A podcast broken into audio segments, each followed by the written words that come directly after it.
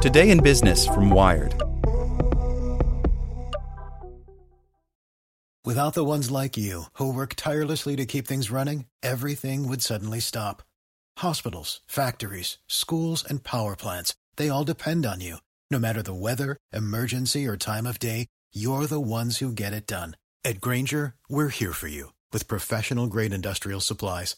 Count on real time product availability and fast delivery. Call clickgrainger.com or just stop by.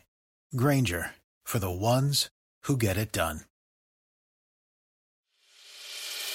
As a longtime foreign correspondent, I've worked in lots of places, but nowhere as important to the world as China.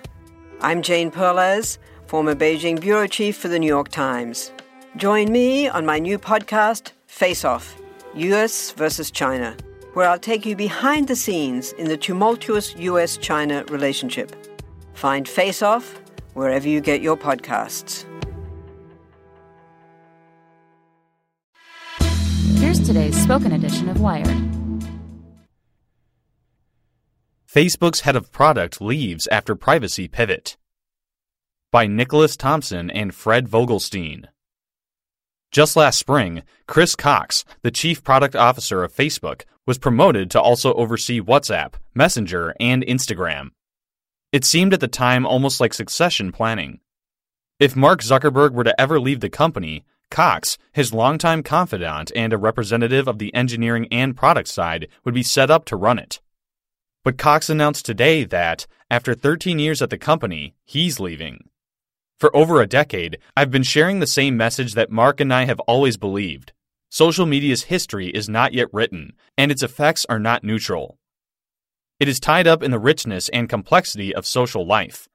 As its builders, we must endeavor to understand its impact, all the good and all the bad, and take up the daily work of bending it towards the positive and towards the good.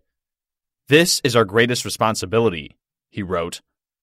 Cox has been a beloved employee at the company, leading orientations for new hires and helping set the company's product strategy in all ways. He was a calm presence in a chaotic place, and insiders jokingly referred to him as the Ryan Gosling of Facebook product. He was one of the first 15 engineers at the company, back when it was still called The Facebook, and he helped design the early versions of Newsfeed, Facebook's most important product. He managed human relations early on, which was likely good training for his later job of managing relations with the restive news industry. Last year, he sat for a long interview with Wired and explained the complexities of how the company polices fake news and hate speech, one of Facebook's top priorities for 2018.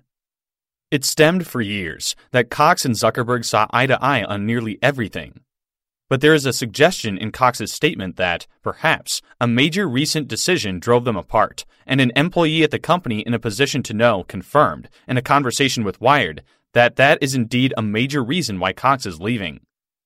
After all, many of the projects he worked on, countering filter bubbles, fake news, and hate speech, become much harder when all the data is encrypted. Cox did not immediately respond to a request for comment. Last week, Mark Zuckerberg published a manifesto about privacy that offered up a new direction for the company, one based on encrypted messaging and the interoperability of all the messaging platforms that Cox oversees. And in Cox's statement, there is a hint that that might have inspired today's announcement. As Mark has outlined, we are turning a new page in our product direction, focused on an encrypted, interoperable messaging network. It's a product vision attuned to the subject matter of today a modern communications platform that balances expression, safety, security, and privacy. This will be a big project, and we will need leaders who are excited to see the new direction through. That certainly sounds like Cox is saying he isn't entirely excited to see this project through. Zuckerberg, too, may have hinted at this in an interview with Wired last week. When asked about shifting focus at a company as big as Facebook, Zuckerberg responded, there's a lot of work that goes into getting the teams aligned and getting the right leaders in place who believe in these priorities and being able to execute on that. After unifying all of Facebook's products under Cox a year ago, Facebook said it would now split them apart under separate leaders, similar to how they'd been set up before. In a note published on Facebook's newsroom blog, Zuckerberg said that Chris Daniels, who's been running WhatsApp since the reorganization a year ago and before that had run Facebook's Internet.org for five years, is also leaving Facebook. Will Cathcart, who had been in charge of the Facebook app, will now run WhatsApp. Fidji Simo, who had been running the Facebook app while Cathcart was out on paternity leave, will take on that job full time. Adam Mosseri will continue to run Instagram, and Stan Chudnovsky will continue to run Messenger. Zuckerberg said he would not fill Cox's job and indicated that these division heads would report directly to him. At 7 p.m. Eastern Time today, Zuckerberg and Cox will have a Q&A with the company in which they will surely discuss the changes.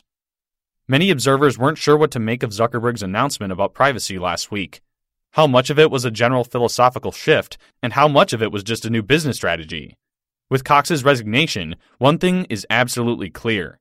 Zuckerberg's pivot is now officially a very big deal. For the ones who work hard to ensure their crew can always go the extra mile, and the ones who get in early so everyone can go home on time, there's Grainger offering professional grade supplies backed by product experts so you can quickly and easily find what you need. Plus, you can count on access to a committed team ready to go the extra mile for you. Call, clickgrainger.com, or just stop by. Grainger, for the ones who get it done.